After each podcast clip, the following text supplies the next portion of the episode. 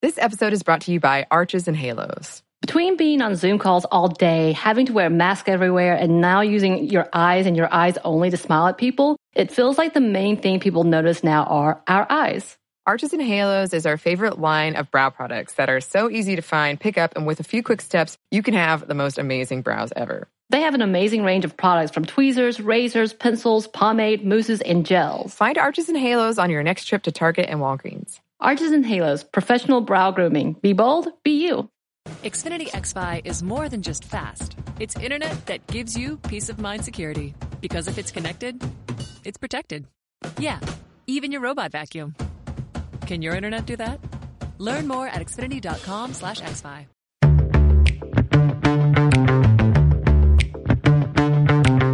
Hey, this is Bridget. And this is Emily. And you're listening to Stuff Mom Never Told You.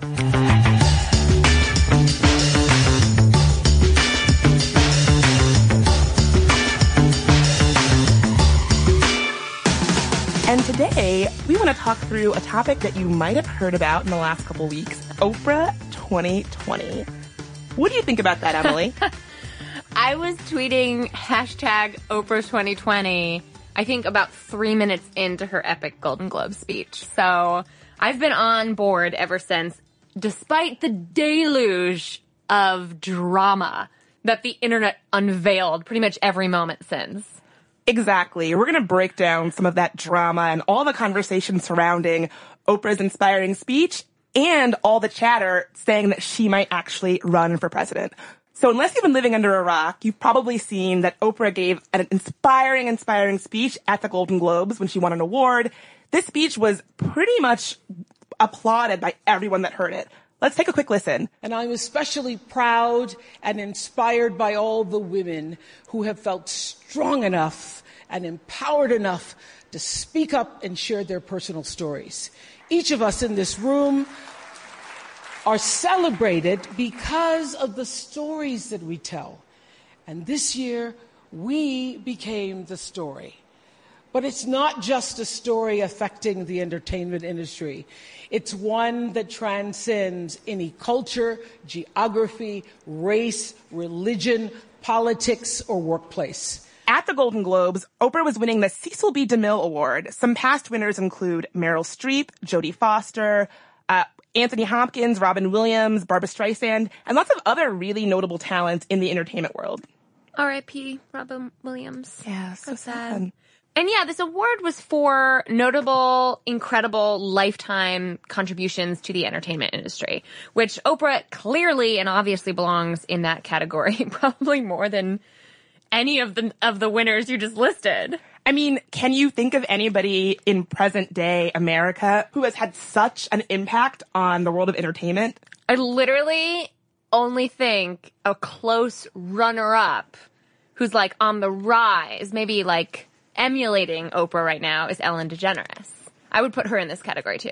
Calling it now future winner of that award. Oh, Ellen, Ellen? DeGeneres for sure. Uh, when, side note, when I was home for the holidays, I watched a bunch of her new Yeah. show with my parents. Oh, the game show one? Yeah, where people are like strapped into like devices and if they get the questions wrong, they get hurtled into, I guess, their death. I don't know. well, no, this is why you have a funny look on your face then, because you're thinking of that as her contribution to entertainment. I think I just watched her like 100th show anniversary of the Ellen DeGeneres show and looked back on all the contributions. That's the show she'll win it for, in my opinion. Yeah, I can see that. And her stand up is hilarious. You Like seem- go back, go back and watch her stand up. It's pretty great. Yeah. You seem a little skeptical though. I don't if I would put them on the same level. No, I mean, did Not- I? Did not- I? You're saying eventually. I'm saying she's like a young Oprah. Okay. She's like on the rise, hopefully fulfilling the same shoes that Oprah's currently wearing. I can see that. Uh, Well- anyway, no well- one compares to Oprah. You're right. Incomparable in every way. We'll check back in 10 years and see where Ellen's at Yeah. on, the, on, on her Oprah, on her journey to be Oprah. So Oprah's speech was pretty much universally praised, so much so that hashtag Oprah 2020 began to trend almost instantaneously. And I definitely contributed to that. I mean, you know what I think was so profound about that moment? A, so many people were watching because of the build up to the Golden Globes, which we covered in our Me Too episode, or in one of the many Me Too episodes that we've had, because it was such a demonstration of political force and it was such a, an opportunity for Hollywood to, uh, communicate the reckoning that's happening in their industry right now. I think there are a lot of people watching with optimism, with excitement, and with a feminist fervor. So the audience was already queued up and, you know, like Oprah was set up to hit a home run. And then her speech was so refreshing because we haven't heard from great orators in a while. We haven't heard that kind of patriotic American dream type rhetoric in a while in a way that sounded so inclusive, so optimistic, and so indicative of everything that I think is good about this country. Yeah, you kind of forget how important it is to feel like you are living in a time where when something is bad or depressing or something big and scary happens, that you have a leader who can speak to that eloquently. I was never a big fan of Barack Obama's sort of quote unquote healer in chief thing. I didn't really like that but I kind of forgot how comforting that was. And I remember, I think it was the day of the shooting in Vegas when everything felt so scary and so, so hard to wrap your head around. I went on YouTube and found that video of Barack Obama at the funeral for those who were killed in the Charleston shooting where he sang Amazing Grace and it was this amazing moment. And I kind of forgot how important it is to feel like you have a leader who can speak to your pain and to your emotions in times of crisis. And I think we are in a time that feels very scary and very uncertain politically, socially. And I think for a lot of us, myself included, watching someone that you recognize as a leader get up on a stage and speak to that, that feeling in your soul yes. is so important in a way that I don't think I even quite realized was missing Exactly. I, I forgot how important that was because it's easy to say, you know, what a president should do or what a leader should do is see campaigns through to fruition, you know, pass policies, make things happen politically. That's one big part of leadership. It's easy to forget communication is part of the chief executive's job. And so it was really refreshing to see that coming from Oprah in an absence of it elsewhere, quite frankly. You're not the only person who noticed that, Emily. uh, NBC News during that night tweeted, nothing but respect for our president with a picture of Oprah, which they later had to apologize for. Uh, Meryl Streep, who won the Cecil B. DeMille Award the year before Oprah, told the Washington Post, she launched a rocket tonight. I wanted to run for president. I don't think she had any intention of declaring, but now she doesn't have a choice. well, that's the crux of the issue does Oprah have a choice? Like, where does she stand on all of this? Because the internet chatter took off in a way that almost eclipsed Oprah herself and the great speech she just given. So, what? Where does Oprah stand on this? That's a great question. Oprah has sort of fallen on both sides of the fence. She's played a bit coy at times, and other times has been very definitive. Um, in a 2017 Hollywood Reporter podcast interview, she said that running for public office was a definitive no. Here's what she had to say. I will never run for public office. Okay, that's a pretty definitive. That's a pretty definitive thing. Okay, I will never if run. If you did, though, could you beat him? And I don't know. I don't know the answer to that, but I will. You will never have to. I will never have to know the answer to that because I will never run for public office. I don't blame her, Bridget. Like her life seems pretty great. Why would she want to muck it all up in the dirty work of politics? I completely agree. And I think that people forget that running for office isn't actually that glamorous. It involves a lot of going to fish fries and crab boils and clam bakes and all kinds of real small towns in the middle of nowhere. Yeah. And I mean, the schedule is grueling for one thing, but second of all, your whole personal life is dragged through the mud. There's no there's nothing off limits. And I just feel like someone like Oprah, who's already accomplished so much and can have such influence in the private sector and, and through nonprofit advocacy as she has, it might seem like an unnecessary burden that she might not be that into. It wouldn't surprise me at all if that's her thinking, but after her Golden Globe speech and all the chatter about Oprah 2020, CNN actually reported that she was, quote, actively thinking about it, citing two close friends that they didn't name. The Los Angeles Times quoted Stedman, her longtime partner, as saying, it's up to the people. She would absolutely do it. Now I remember why I've got Ellen DeGeneres on the brain, because I heard Meryl Streep sitting on a couch with Tom Hanks talking to Ellen. Ellen interviewed them right after the Golden Globes, like a day or two after. And Meryl looked like a giddy schoolgirl because she was like, yeah, Stedman said she'd do it. Stedman reported that she might do it. So I think her quote was, uh, let me know where to send the check. Oh, I just got a fantasy in my head of Oprah running for president with Meryl being her campaign manager. she could definitely be her finance manager. Oh, that'd be a good movie. Shake that Hollywood money tree. Yeah. You know what I mean? That'd be great. That would be really ma- amazing. That'd be something. be a star-studded campaign. So you can see how Oprah has at some times been really definitive about never running for public office, not going to do it, no chance. And this idea that maybe she's thinking about it. Maybe it's something that's not out of the realm of possibility for her. Well, I mean, honestly, a Trump presidency changes the whole game. If I were her, you know, I would say, like many of us clearly did, like too many of us clearly did, that it's okay to sit on the sidelines, right? Like I can contribute in the way I'm contributing. Maybe I don't need to throw my hat into the ring. And just like when we were talking with Erin Vilardi at Vote Run Lead, on our episode about is 2018 going to be the year of the woman, I think a lot of us are like, we've got Donald Trump in the White House. This country is only going to be led by people who throw their hat into the ring. I guess I got to roll up my sleeves and put my name on the list. You know what I mean? Like it's time to do more. And I think that call to action is visceral for women right now. And for women in a position of privilege, I- I can see where Oprah would want to pour her energy and resources and spirit into sort of saving us. But that's the problem, right? That is the problem. So after her amazing, amazing speech, I was almost a little hesitant at all the conversation. Yeah. You know, just like everybody else listening right now, I found her speech to be super, super inspiring. And I was a little weirded out to see all of my DC political insider friends arguing on Facebook and Twitter about, yeah, she should run for office. She should be president, rah, rah. And even those who were like, no, what are you talking about? She shouldn't run for president. I was annoyed by the entire conversation. And here's my thing. I thought Oprah made a really inspiring speech.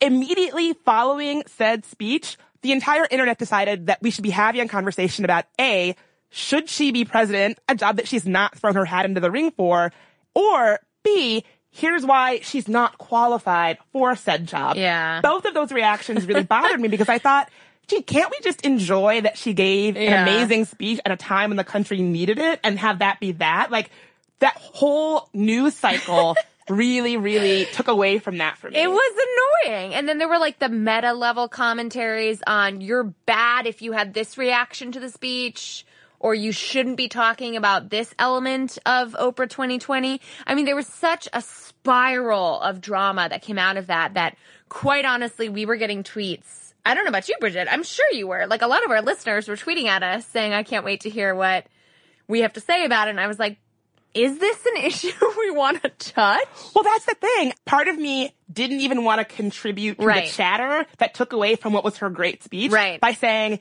here's why she's qualified for a job she frankly hasn't said she wanted, or here's why she's not qualified for a job that she hasn't mentioned wanting. And so I almost didn't even want to speculate about the pros and cons of an Oprah presidency. But you know what, Emily? Let's do it anyway after this quick break. This episode is brought to you by BetterHelp. So we know listeners, it's been rough for a lot of people out there and we've been very open about our experiences with therapy and how it's been so helpful for us in the past and in the present. And because of that, we wanted to highlight a service that we think might be of help to you all, BetterHelp, which offers licensed online counselors who are trained to listen and to help.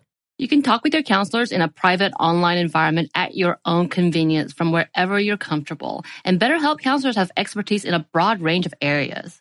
They can give you access to help that might not be available in your area. And you just have to fill out a questionnaire to help assess your specific needs and then get matched with a counselor in under 48 hours. BetterHelp is an affordable option and our listeners get 10% off your first month with a discount code MOMSTUFF. Get started today at betterhelp.com slash momstuff. That's better, H-E-L-P dot com slash momstuff. Talk to a therapist online and get help. This episode is brought to you by Quip.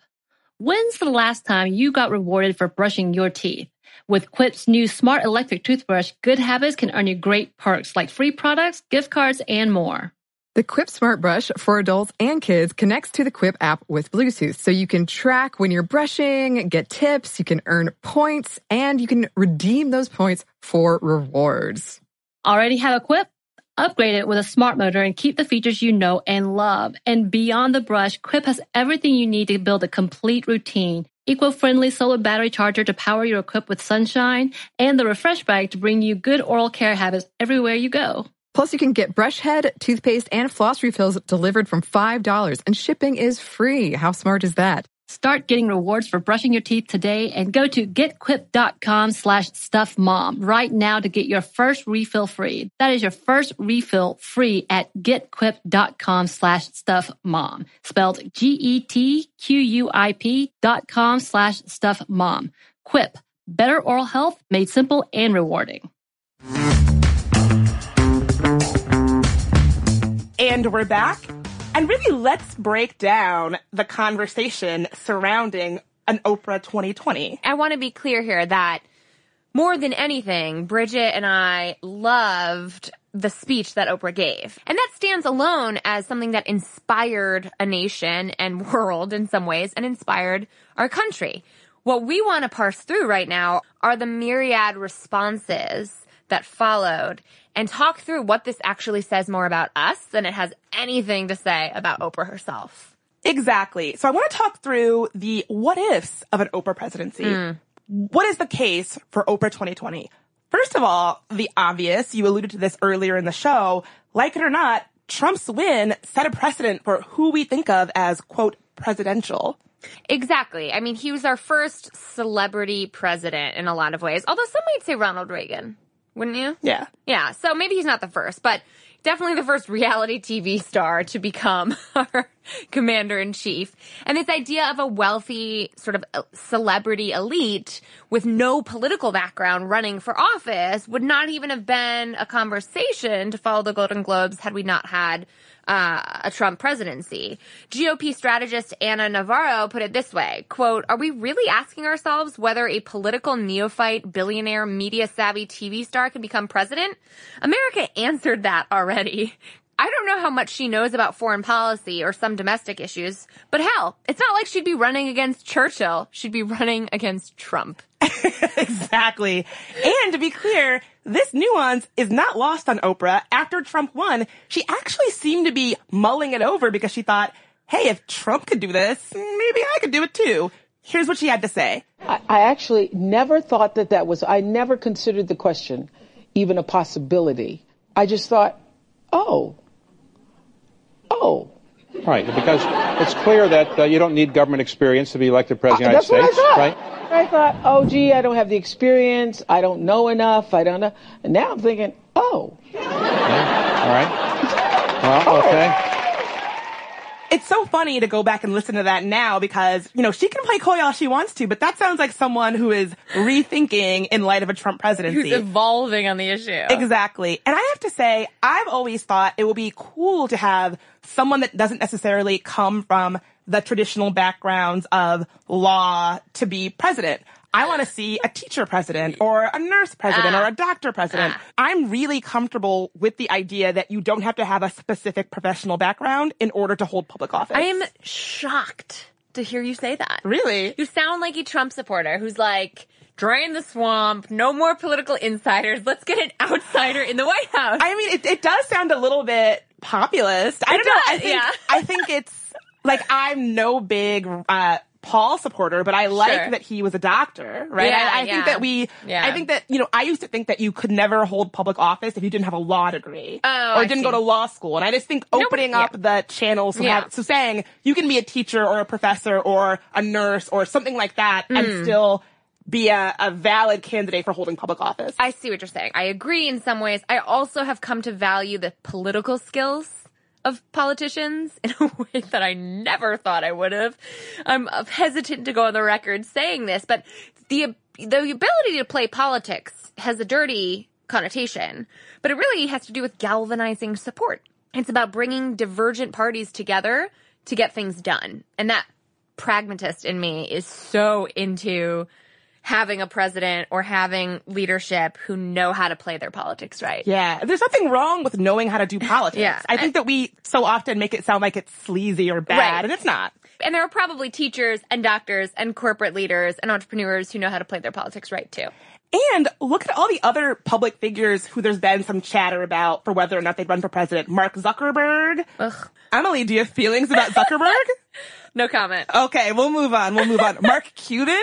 We have all of these different kinds That's of people from different backgrounds who there have been some whispers that they, they maybe would be interested in holding public office. And it may seem strange, but I'm actually all for it. Yeah, I think you're absolutely right. There's a strong populist current in the country right now. And I get it. I, I don't want to be a career politician either. I'm not working on Capitol Hill for 25 years to weasel my way into the White House. That seems like a terrible route to take. It also seems like you're missing out on real life with real America if you do that. Exactly. And Oprah has certainly lived a real life. Yes.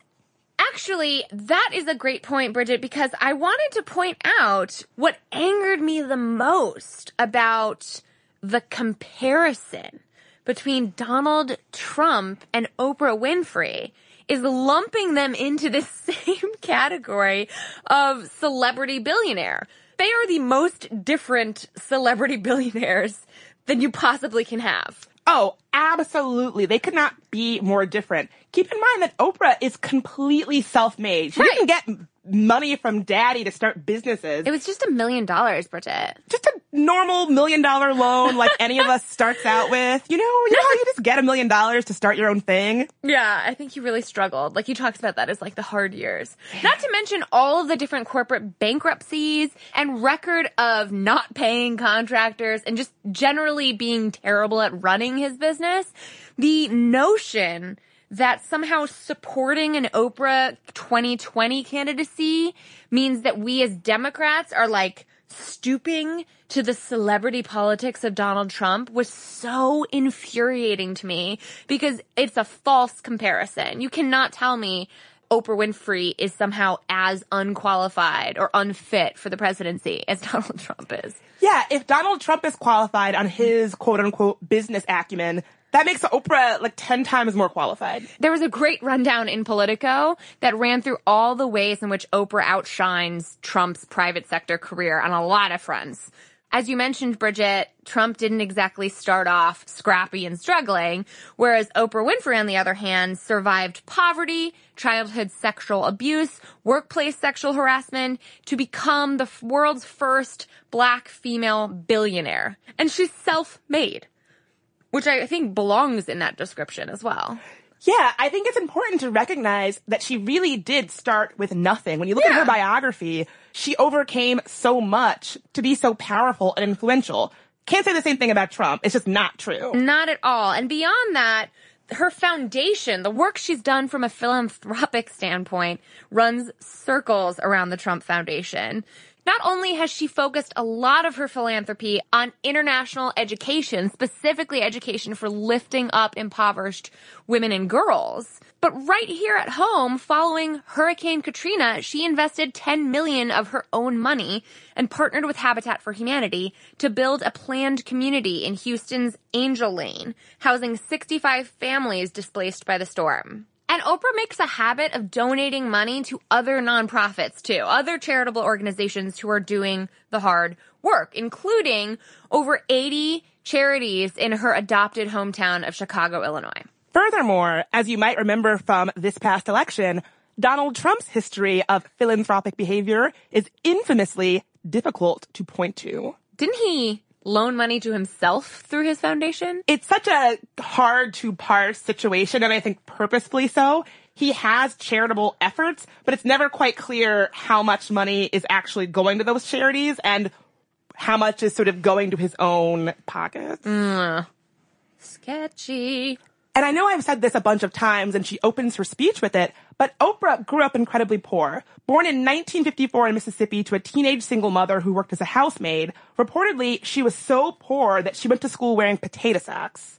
She later became pregnant at age 14 as a result of sexual abuse, but her son was born prematurely and died shortly after birth. I mean, she does go on the record and she's very candid about the fact that she was first raped at nine years old and then again by other family members throughout the course of her childhood and early adolescence. Mm. And, and so Oprah's very clear about that impact that those traumas had on her life and why she's devoted her life's work to helping others. I've seen her speak on the record about sort of asking God to do with her what he will, basically asking God to make her a vessel for good. After experiencing such trauma, I think that's an incredible demonstration of resilience and committing yourself to to making an impact in this world, which she clearly has. Understatement of the century, make an impact she did. At 17, Oprah won a Miss Black Tennessee beauty pageant and was later hired by a local radio station to read the news part-time while she was still in high school. Wow. At 19, she was offered a job as the youngest and first black female news anchor at Nashville's WLAC TV news station. 19? That's so young to be reading the news on That's TV. crazy. How did it happen? I love it. She was later hired by WJZ TV to co-anchor the evening news, but her emotional style didn't go down so well on a straight news program. So she was transferred to an ailing daytime chat program, People Are Talking, in 1978, which clearly got her thinking about how she could take her talk show game to the next level. Exactly. There's a really good episode of Stuff Mom Never Told You with Caroline and Kristen where they break down Oprah's career trajectory and how it really wasn't just a meteoric rise. She had peaks and valleys and had to really deal with early career failures and learn from those failures to be the success that she is today. Again, demonstrating her resilience and ability to persevere beyond injustice and beyond trauma and beyond failures. I think she makes our work fails episode look kind of sheepish. She really does. She know? absolutely does. After hosting the chat program People Are Talking, she had clearly found her calling. In 1984, she relocated to Chicago to take over a morning chat show. Its name was quickly changed from AM Chicago to The Oprah Winfrey Show. It was syndicated nationally, quickly becoming the number one talk show in the United States. and the rest is history. And I think we know the rest. She's now got her entire network and spin-offs of all kinds. So when we talk about Oprah as a Trump-esque candidate, A, it doesn't check out, and B, the fact that she's a successful celebrity billionaire is the only thing that she has in common with Donald Trump, if you can even use the word successful. Yeah, they almost really couldn't be less similar when you really think about it and put them side by side. And then there was this annoying rhetoric online that came from both Democrats and Republicans and everyone in between saying that that made her somehow unqualified. And when I thought about how profound that speech was and that a good speech alone doesn't make a president, which was some of the rhetoric that was coming out in these pieces of how unqualified, you know, Winfrey would be. I was like, I'm sorry.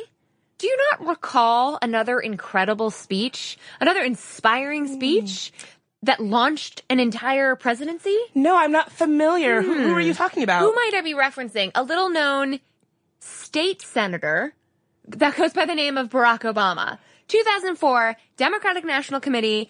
Who the hell knows how this guy even got on the stage, quite frankly, which is how he opened his speech saying the idea of me even being here addressing this, this audience is so unlikely. It's hard to fathom because now former President Barack Obama was just a state senator then and a candidate for U.S. Senate. So talk about not so qualified. It's not like he had a robust political background and he still became the president that he was and he still had the impact that he had. Exactly. So there's definitely a precedent for a really inspiring, rousing speech to chart the path to the Oval Office. And we shouldn't pretend like that's not the case. All of those arguments drove me nuts.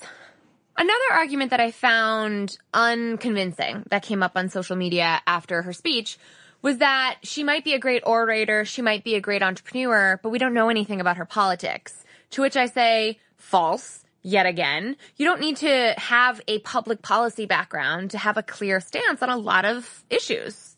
Exactly. When you actually parse some of her public statements, like speeches and things that she's talked about on her show, you can actually get a picture of where she stands politically on a handful of issues.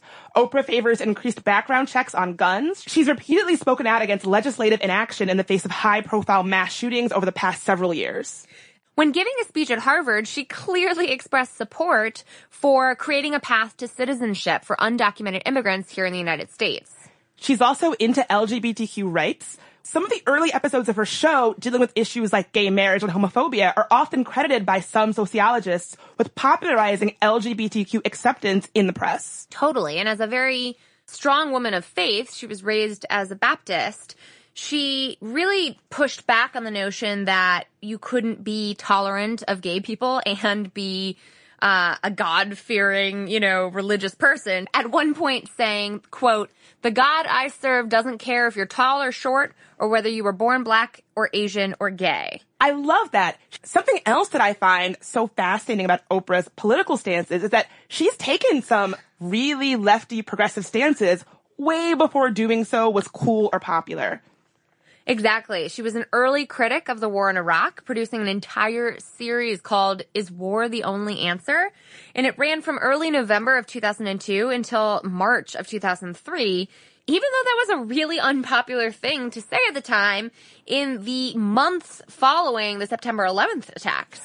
Oprah goes on to say that this series is actually one of the only times in her career that she's faced intense, intense criticism. She says, I once did a show titled Is War the Only Answer? In the history of my career, I've never received more hate mail, like go back to Africa hate mail. I was accused of being un-American for even raising the question. What I love about that is that it really shows that she's someone who is able to take a political stance and even though she got heat for it, really continue having that stance. And that's something that I love so much about how she's illustrated her political life on TV. Mm. Now, you may be thinking, sign me up, put me on an email list for Oprah 2020. I want to knock doors. I want to make phone calls.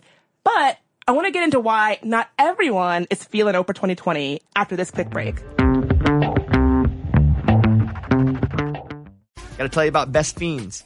It's the game pretty much everybody's talking about. Morgan number two plays it sometimes before we start the show. You know, it really challenges your brain with the fun puzzles, but it's also a very casual game, so it won't stress you out, which is perfect these days, right? What's great is you can use the game as a way to connect with your friends and your family, all while social distancing. The game is so much more than your average mobile puzzle game. It's five star rated with over 100 million downloads, thousands of fun levels, and tons of characters to collect. You know, there are new in game challenges and events every month, so the game's always fresh. You'll never be bored with it. You can even play the game without using Wi Fi. So here we go. You don't want to miss out on the game.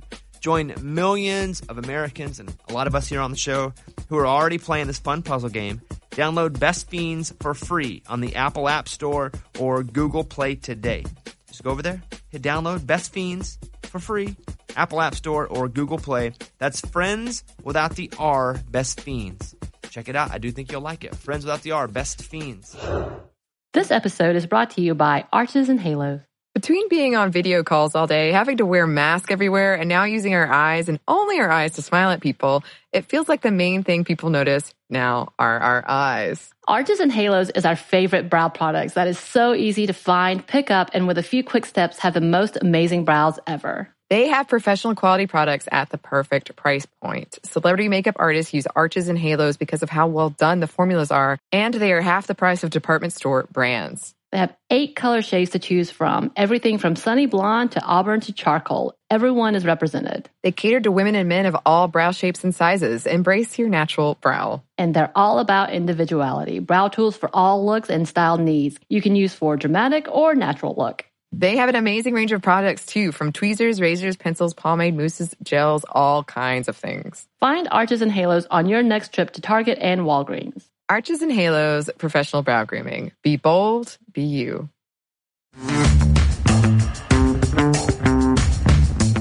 And we're back. Now, we talked about all the reasons why it actually might make sense to have an Oprah presidency in 2020, but let's talk through some of the reasons why it might not be such a hot idea. Mm. Here's what folks were saying. First, ironically, one of the biggest reasons is what we opened the show talking about, which is that she's a celebrity. Plenty of folks were saying, listen, we don't have to double down on the fact that Trump is our millionaire, billionaire, celebrity president. We don't have to elect another one and say that is our new normal. We don't have to have a back-to-back celeb president just because Trump is our president now. Yeah, I'm not buying it. I mean, I think I get the argument, which is that it's a populist one. It's people saying we don't have to accept tacitly or proactively that celebrity wealthy elites are the people who should be running our country from now on. Whereas I would counter wealthy elites have always been running our country. This is a freaking oligarchy in so many ways, especially since the passage of Citizens United, which made unlimited campaign contributions the new normal. So until that goes away, wealthy people are the only people that have a real shot at mainstream political success. Yeah, I think I agree in some ways because I don't, I don't wouldn't consider Barack Obama to be a wealthy. That's true. He didn't come from wealth. I mean, 2012 was the first campaign cycle in which unlimited contributions were a thing. Right. Barack Obama got in the door 2008, thank God, beforehand. And I just think that wealth is one thing. I would agree with this argument that celebrity is a new thing. I mean, in every way, Barack Obama was an anomaly. A total wonderful historical anomaly. And there's no new normal precedent that's been set by the Obama presidency, unfortunately. That would be cool. But I think saying like, oh, if we elect Oprah, we'll somehow continue the trend that Trump started is really a stretch in my book.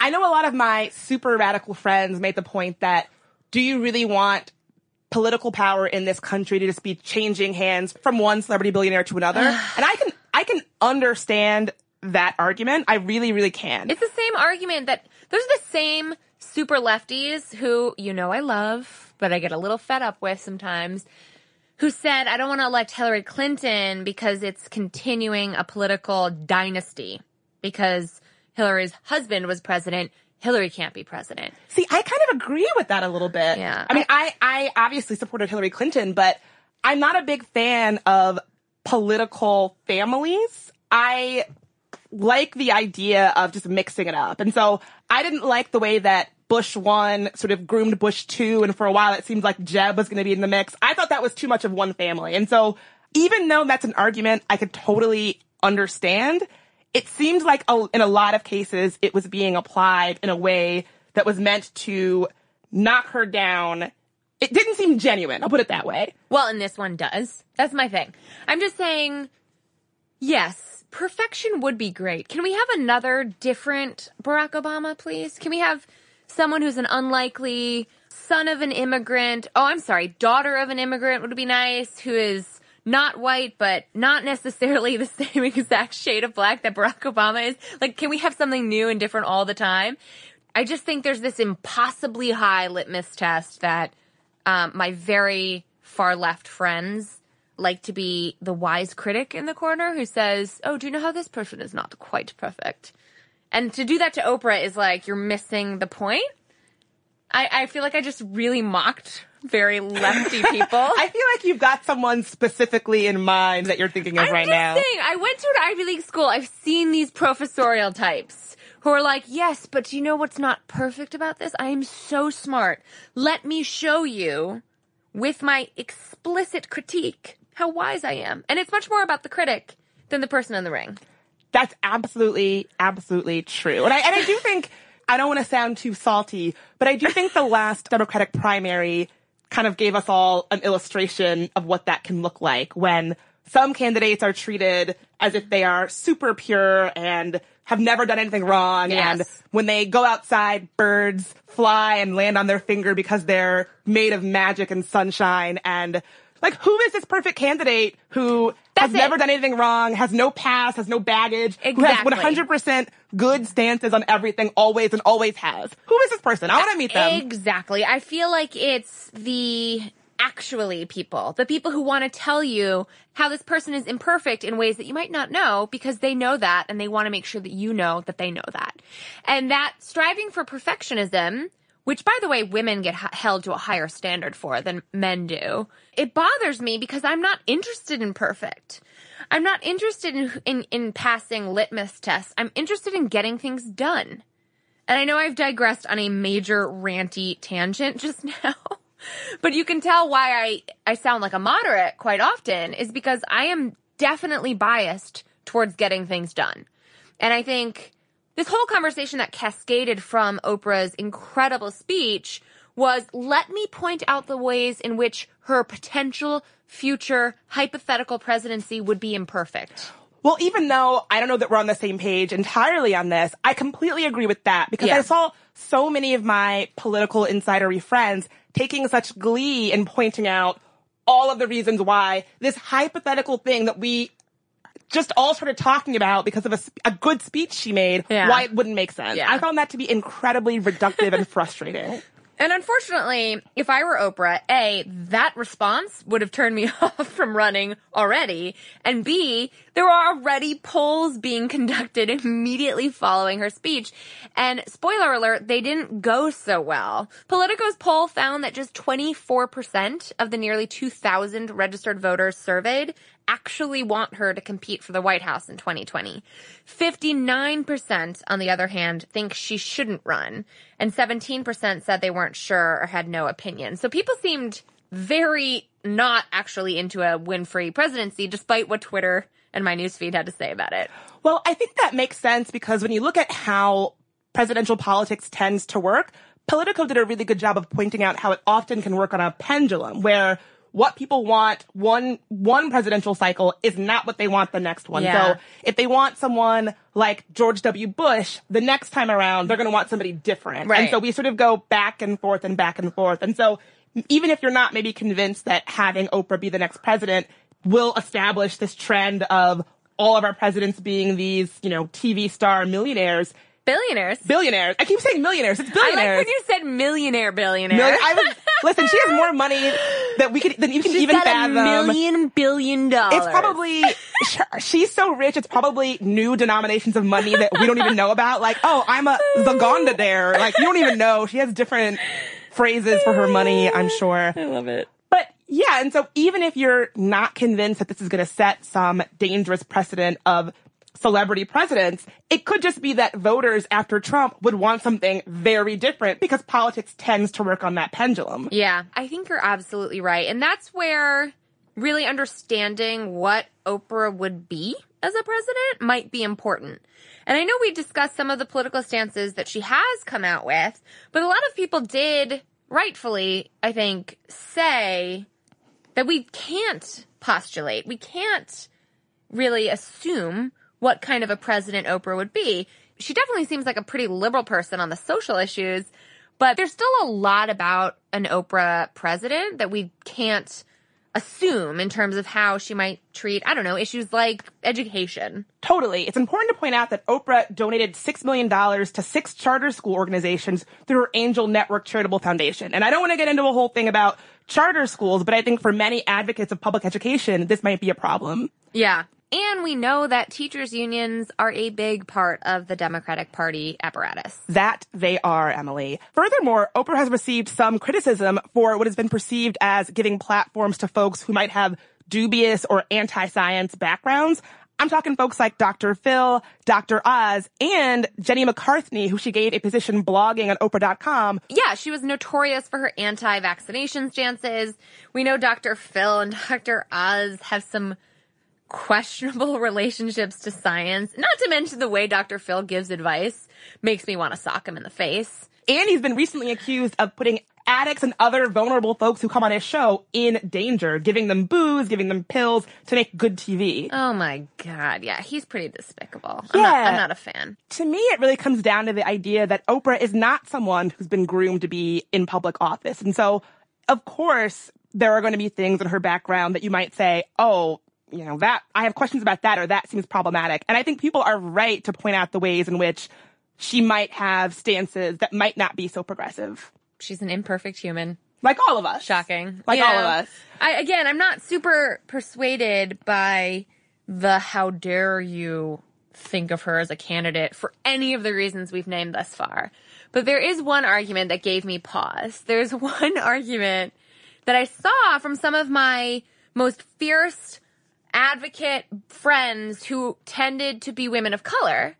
And that argument was, and this is what gave me pause as I'm sitting there already, you know, four tweets deep with the hashtag Oprah 2020, when I see my friends saying, you know, if you expect black women to clean up this mess for America, you need to examine your privilege and what that says about you. And that one caused me to take pause. What were your thoughts on that argument? Well, first, I think I felt defensive.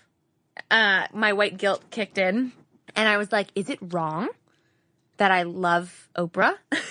and I was like, is it racist of me to want Oprah to run for president? And I, I mean, I don't know. I'm, I'm, I'm curious what you think of that, Bridget, because I understand how rightfully indignant a lot of women of color must feel when we see the Democratic Party time and again rely on black women to be the most reliable voting bloc, to be the backbone of the Democratic Party, and then for the Democratic Party to not always return the favor. I, I get that. Yeah. But that to me doesn't translate into uh, hey, white girl tweeting hashtag Oprah 2020, you're a racist. So I think it's a nuanced argument. I don't think that if you're saying Oprah run for president, that you're a racist. But I think that it is important to understand the cultural and political and social landscape in which you are advocating for someone who has not expressed interest in doing this Yeah. to get involved. Like, Yeah. we are a country that loves to talk about how much we want to put women of color at the forefront, but we are then not a country that supports or listens to those very same women. And so you kind of can't Yeah. have it both ways. I really liked how Derrick Clifton put it over at Vox. He wrote, Nonetheless, Oprah 2020 became the next big thing, which reinforced a troubling pattern. Black women are expected to do the work of cleaning up political messes despite living in a country that often fails to reward, respect, and protect them. Instead of accepting Winfrey's poignant speech for what it was, the oratory was spun as a beacon from a beloved magic savior, here to, quote, save the country from Donald Trump. But why is that her or any other black woman's job? And I get that. I think we saw that in the Alabama election when black women came out in droves to make sure that an alleged child molester slash can't go to the mall because he's kind of a creep, racist, Like didn't banned- get elected. Banned from the mall creep. Exactly. Yeah. And if you Yeah. listen to our women in white supremacy episode, you know that so many times political power in this country has been people of color and black women especially saving white America from themselves. Exactly. I think it's that savior feel, like Oprah save us, which is lazy, uh, and it's half baked. Like, I can see where it would be annoying, kind of like the Women's March feel. I guess it's a timely reference given the anniversary just passed, but it's the same kind of annoyance that black women rightfully have watching a bunch of white women come out for the first time in four years and say, we care. You know what I mean? Like, I get it. If there's a ton of non-voting white women, or I'm sorry, white women who, the majority of whom voted for Donald Trump, saying hashtag Oprah 2020, I get where it's like, sure, you say you want Oprah to save us, but are you really going to do the work? Are you really going to support her when the going gets tough? Are you really going to be there when she needs your money, when she needs you to knock doors, when she needs you to do more than tweet about it? And I think that's perfectly righteous. I also think that I, as a white woman who did not vote for Donald Trump for the record, got immediately defensive, which is just what white people and white guilt does to you sometimes. I can totally understand that. I would also say for all of those folks out there who were valiantly tweeting Oprah 2020, a way that you can harness that feeling that you got when you watched Oprah make that speech and why you got so excited is to make sure you're supporting other black women who already have their hats in the ring for running for office. So if you're going to go out there and tweet Oprah 2020, are you supporting the black woman running for governor or running for dog catcher or running for whatever in your town? How are you showing up for her? So don't just, you know, advocate for the political power of black women when it's Oprah. Make sure that you're doing it down the line. Yes. And if you are looking for the women of color who are running for office near you, there are two great rundowns that we want to point you to. You'll find these links in the show notes, but you can also just Google awesomely Luvvie. That's L-U-V-V-I-E if you don't know her already who wrote a great post back in December titled A List of 100 Plus Black Women Running for Office in 2018. There's also a write up in Refinery 29 from Lily Herman that came out right after Oprah's speech titled Oprah isn't running, but there are plenty of black women politicians who need our support. So go check it out. Go to their campaign websites, get on their lists, and put your money where your mouth is until we have an OprahWinfrey.org site to go to and support her. Exactly. I completely, completely support people doing that. I also think one of the more nuanced reasons I saw that people were skittish about an Oprah presidency is kind of a thoughtful one. We'd lose our Oprah. When somebody runs for president, that whatever warm, fuzzy, happy feeling you have about them kind of goes away because they're the one deciding whether to send a drone strike. They're the one deciding what your insurance looks like. They're the one deciding what your immigration policy looks like. And as much as we love Oprah, would we still love her if she was making all those kinds of decisions? Ira Madison points out over at the Daily Beast, I recognize that Oprah doesn't just reverberate emotionally in Hollywood, but in America as a whole. But do you understand why that is? It's because Oprah doesn't decide how much you pay in taxes. Oprah doesn't send drone strikes.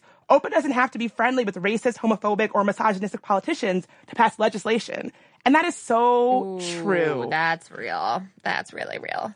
Yeah, the pragmatist in me might not want Oprah to become a pragmatist like Yeah. me. Because it, it stands to reason that maybe she could do more not as president Oh, yeah. than she could as president. Oh yeah. I mean, I think there's a very solid argument if I were her to just continue affecting change as she is. Like she can affect a ton of change as a private citizen, for sure. Barack Obama's doing that now. Definitely. But then again, there's another part of me He's like, if women avoid the quote dirty work of politics, A, I don't feel like that's a particularly feminist stance. And B, I think women are the only ones who can make politics not as dirty and who can actually improve the system itself. Well, they've actually done studies that show that women who run for office actually tend to do so not because they want a flashy career, but because they want to get done. Exactly. So I don't know. I've, I'm tormented.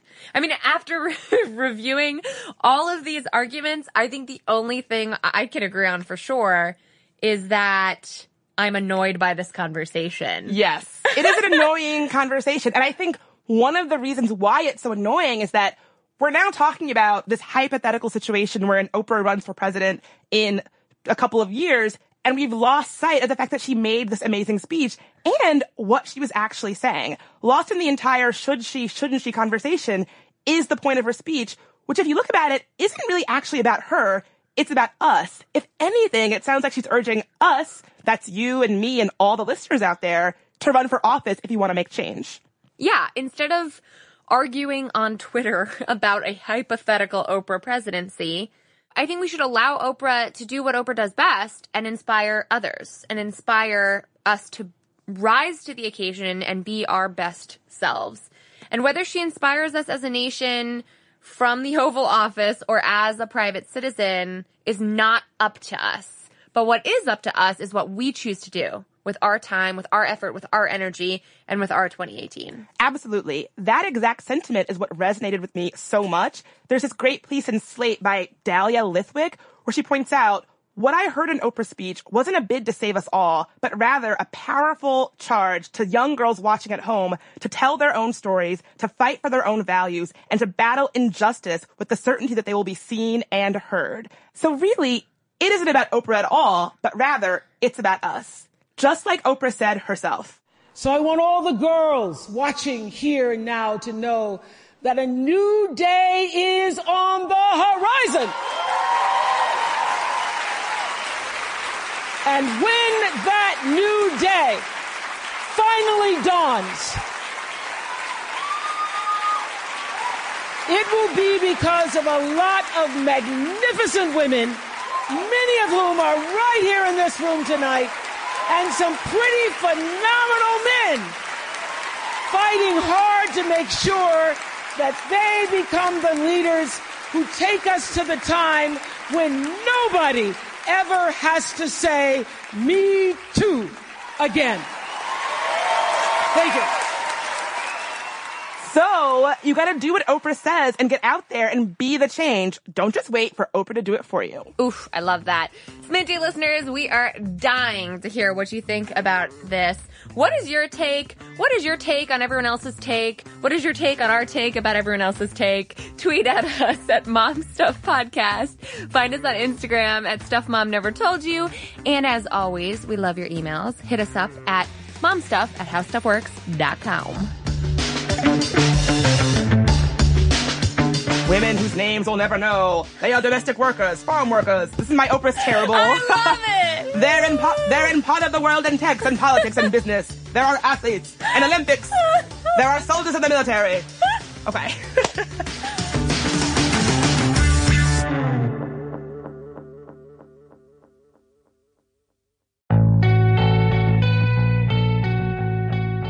Dear Young Rocker Season 2 is a raw, honest, strange, and entertaining story about finding yourself in your early 20s and a lifelong relationship with music. It's hosted by me, Chelsea Urson, and is executive produced by Jake Brennan of Disgraceland. Dear Young Rocker comes to you from Double Elvis Productions and iHeartRadio. Listen to Dear Young Rocker on the iHeartRadio app, Apple Podcasts, or wherever you get your podcasts. In this time of pandemic and revolution, do you find yourself frustrated at high levels of corruption and inequality? At our inability to get basic things done? At the persistence of systemic racism? You're not alone. I'm Baratunde Thurston, author, activist, and comedian. Our democratic experiment is at a tipping point, but which way we tip is up to us. Listen to How to Citizen with Baratunde on the iHeartRadio app, Apple Podcasts, or wherever you listen to podcasts.